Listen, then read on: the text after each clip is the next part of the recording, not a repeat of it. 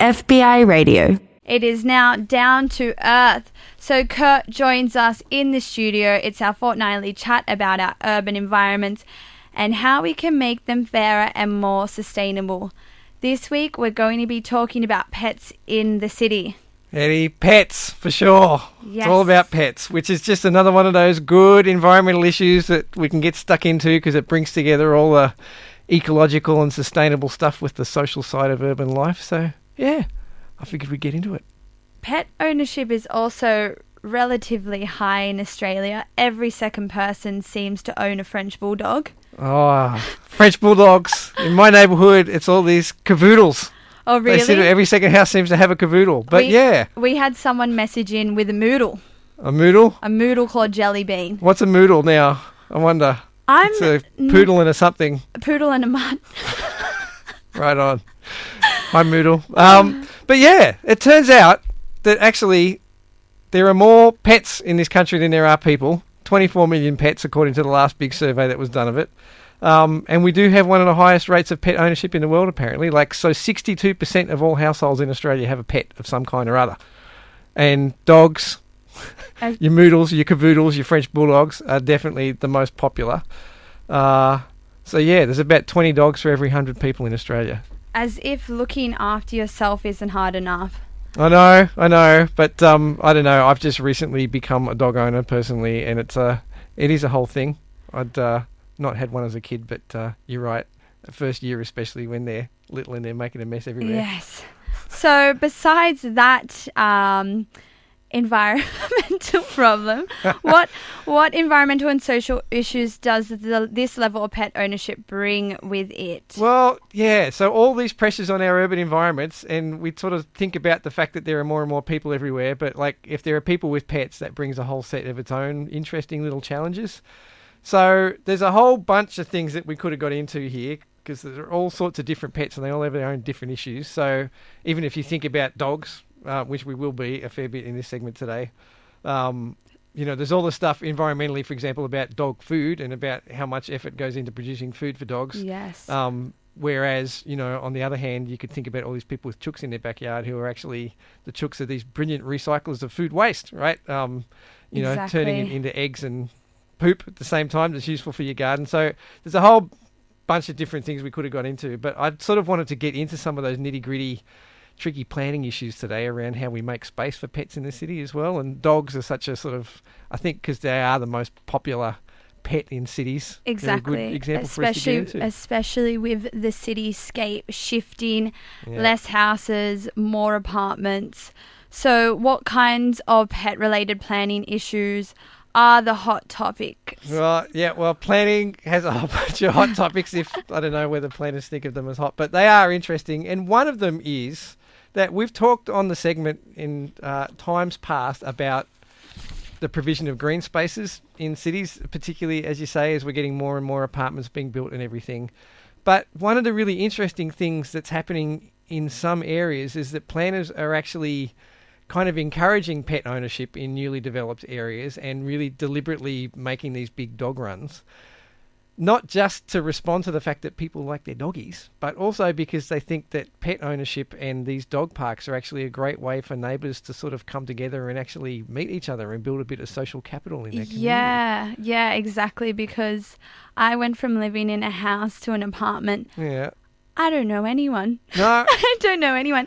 And the only real interactions you have with the people that live around you or when your dog's smelling their dog's bum and you give each other a polite smile. I know, right? And this is like, yeah, and this is the thing I'm finding. It's kind of like, you know, because I've got a couple of kids too. It's kind of like what happens outside the school gate. But these dog parks, you do just end up getting into conversations with people through the dog. The dog becomes the like, little object in between Yeah. the two people that gives you an excuse to have a chat to somebody that is just never going to be your friend or something. It's just a matter of actually meeting people that are you would never meet in your regular walk of life, maybe. But suddenly you've got something in common with them. Yeah, I still only know this old lady as her dog's name's Brandy and Whiskey. Right. So you're Brandy and Whiskey's mum. Yeah, Hi, exactly. Brandy and Whiskey's mum. That's it. And it's like that seems sort of really trivial on the one hand, but this is the thing about the social life of cities, right? That it's incredibly important for us um, from a kind of mental health perspective, but also just from a kind of urban life in a political sense perspective that we have these everyday interactions with people that aren't just exactly the same as us. Um, and where I used to live in Erskineville, another classic case of it. You know, all these kind of brilliant, like gentrifying folks with their you know manicured dogs, Yeah. but having big old chats with like retirees and people from the housing estate. You know about their doggies and just ignoring their differences, but exactly. because you don't have to talk about that today. We're just here watching our dogs sniff each other's bums. Bums. And, yeah, you know, it's a good excuse to bring a neighbourhood together. Yes.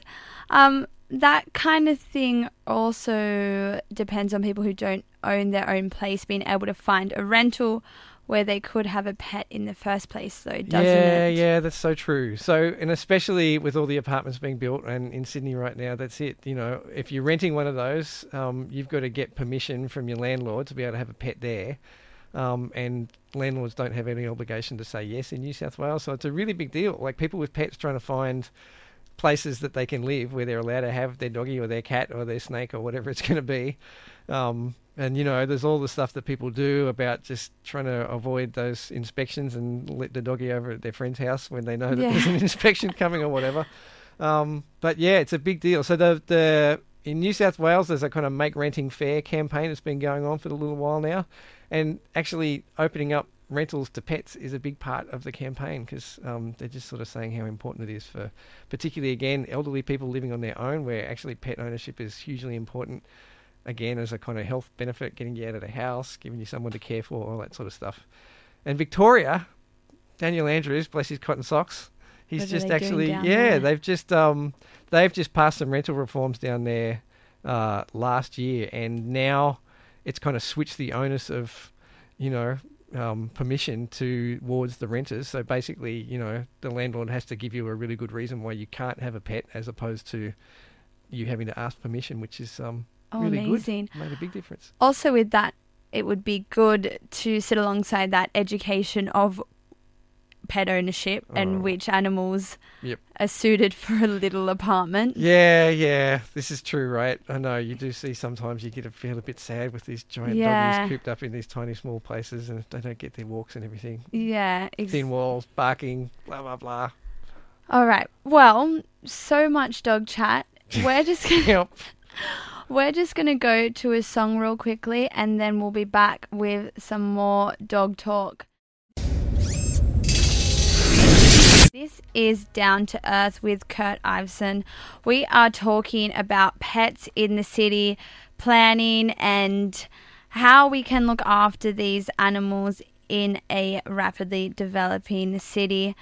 So, one of those things is planning for transport.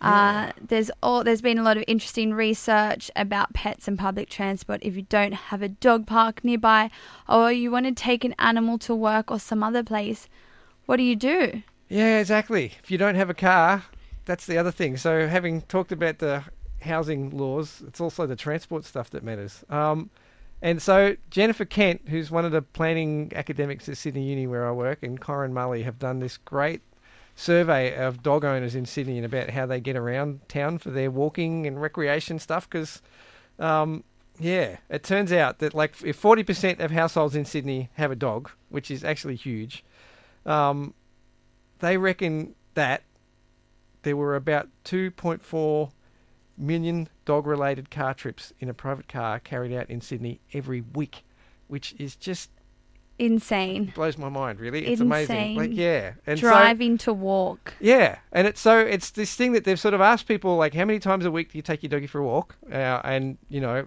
the majority three or more, and then of those, at least one of those trips tends to be you take your dog in the car and go somewhere, you know, where they can have a swim or whatever it happens to be, um, or somewhere where they can really run around or Yeah. play with some other dogs Yeah. or whatever. So, um, yeah, it's a big deal. So it's not just it's obviously some stuff about getting to vets and everything as well. Some of those trips, but a lot of it is just for For pleasure. Recreation, yeah. Leisure. Yeah, I had to take my little freckles for a drive the other day because we can't jump on the bus to get to Gordon's.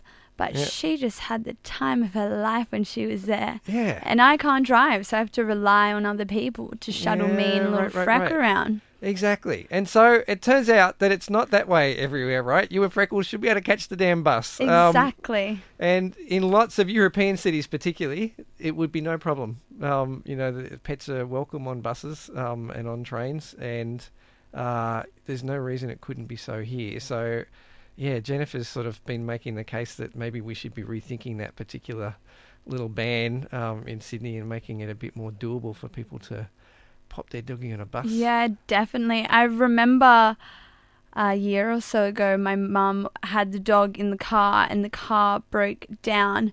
So Mm. she had to, the only option was to get a train home. Oh. And she had to beg and plead Oh, to bring little Freck on the train. And the thing it would it be like you can just imagine what it would have been like being on the train with her and Freckles. You can imagine how many conversations she would have got into. I reckon people coming up and like you know, Oh my wanting to have god, I know. Everyone's about the doggy. obsessed with her. yeah. So it'd be another one of those things that I can actually imagine it being a conversation starter on a train or a bus instead of us all sitting there on our phones, Phones, exactly. ignoring each other. We should all have a dog in our pocket God, instead of a phone. pull out of the handbag. Freckles. um. So yeah, I think um. So like of the survey that they did, like 95% of people said if they could take their pets on public transport, that would mean that they would do that, and that would reduce their car use. So yeah, something we could think about. yeah, more cars off the roads. exactly. More 2.4 dogs. million trips. Like anyway. And it lot. would just be one person and Yep. the dog. Yep. Yep. And you know we do it occasionally too. I know we end up down in Glebe, and that's the way we get there. And like it's right on the light rail, which would take us right there if we could do it. But anyway.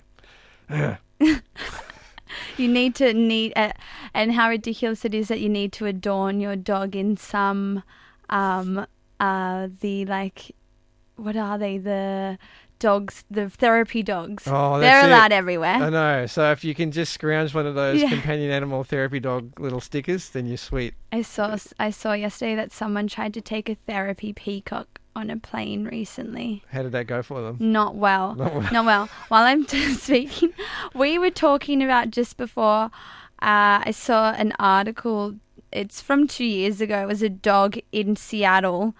It was a black lab called Eclipse, the only eclipse that I saw last night, unfortunately. But this dog would take itself to the park. It would jump on a bus by itself, know the bus stop, and walk itself. That's too awesome. There's a, is there a, anyway? Is there a video or a link? We should totally put that up. I would love to see that. Maria can producer Maria can share that link of Eclipse, the completely urbanized bus riding sidewalk and dog. That's so awesome. There we go. Never mind taking your pets on. They should be able to hop on on their own. Imagine that. Too Get cool. get your dog an Opal card. That's the next step of the campaign. Doggy opals. Yeah, ex- exactly, exactly, Kurt. I have one more question for you. Go ahead. in regards to dogs in the city. I've been wondering what the environmental impact of using doggy bags to pick Oh, up yeah. doggy poo is. it's a total conundrum, right? Because we don't, you know, it really makes people miffed when they're walking around and people haven't cleaned up after their pooch. Yes. Um, but as you say, there's this whole thing about single-use plastics that we know are bad. Um, and actually having the poop go into the regular waste stream is also bad because then it's going to release all its methane gases Yes. and blah, blah, blah, right? Yes, so it's Yeah. bad if it is on the sidewalk and it goes in a drain. Yep, yep, that's bad. Okay. It's bad if it ends up in a tip because again it releases all the gas. So Okay. one option that folks have if they want to explore it is that a lot of the pet stores are now carrying these little doggy poop composting systems. They're not that hard, so they just require you to be able to you need I mean again, not so easy maybe if you're in an apartment, but if you've got some space where you, you can dig a little hole, I guess the size of like you know, like a bin in your bedroom.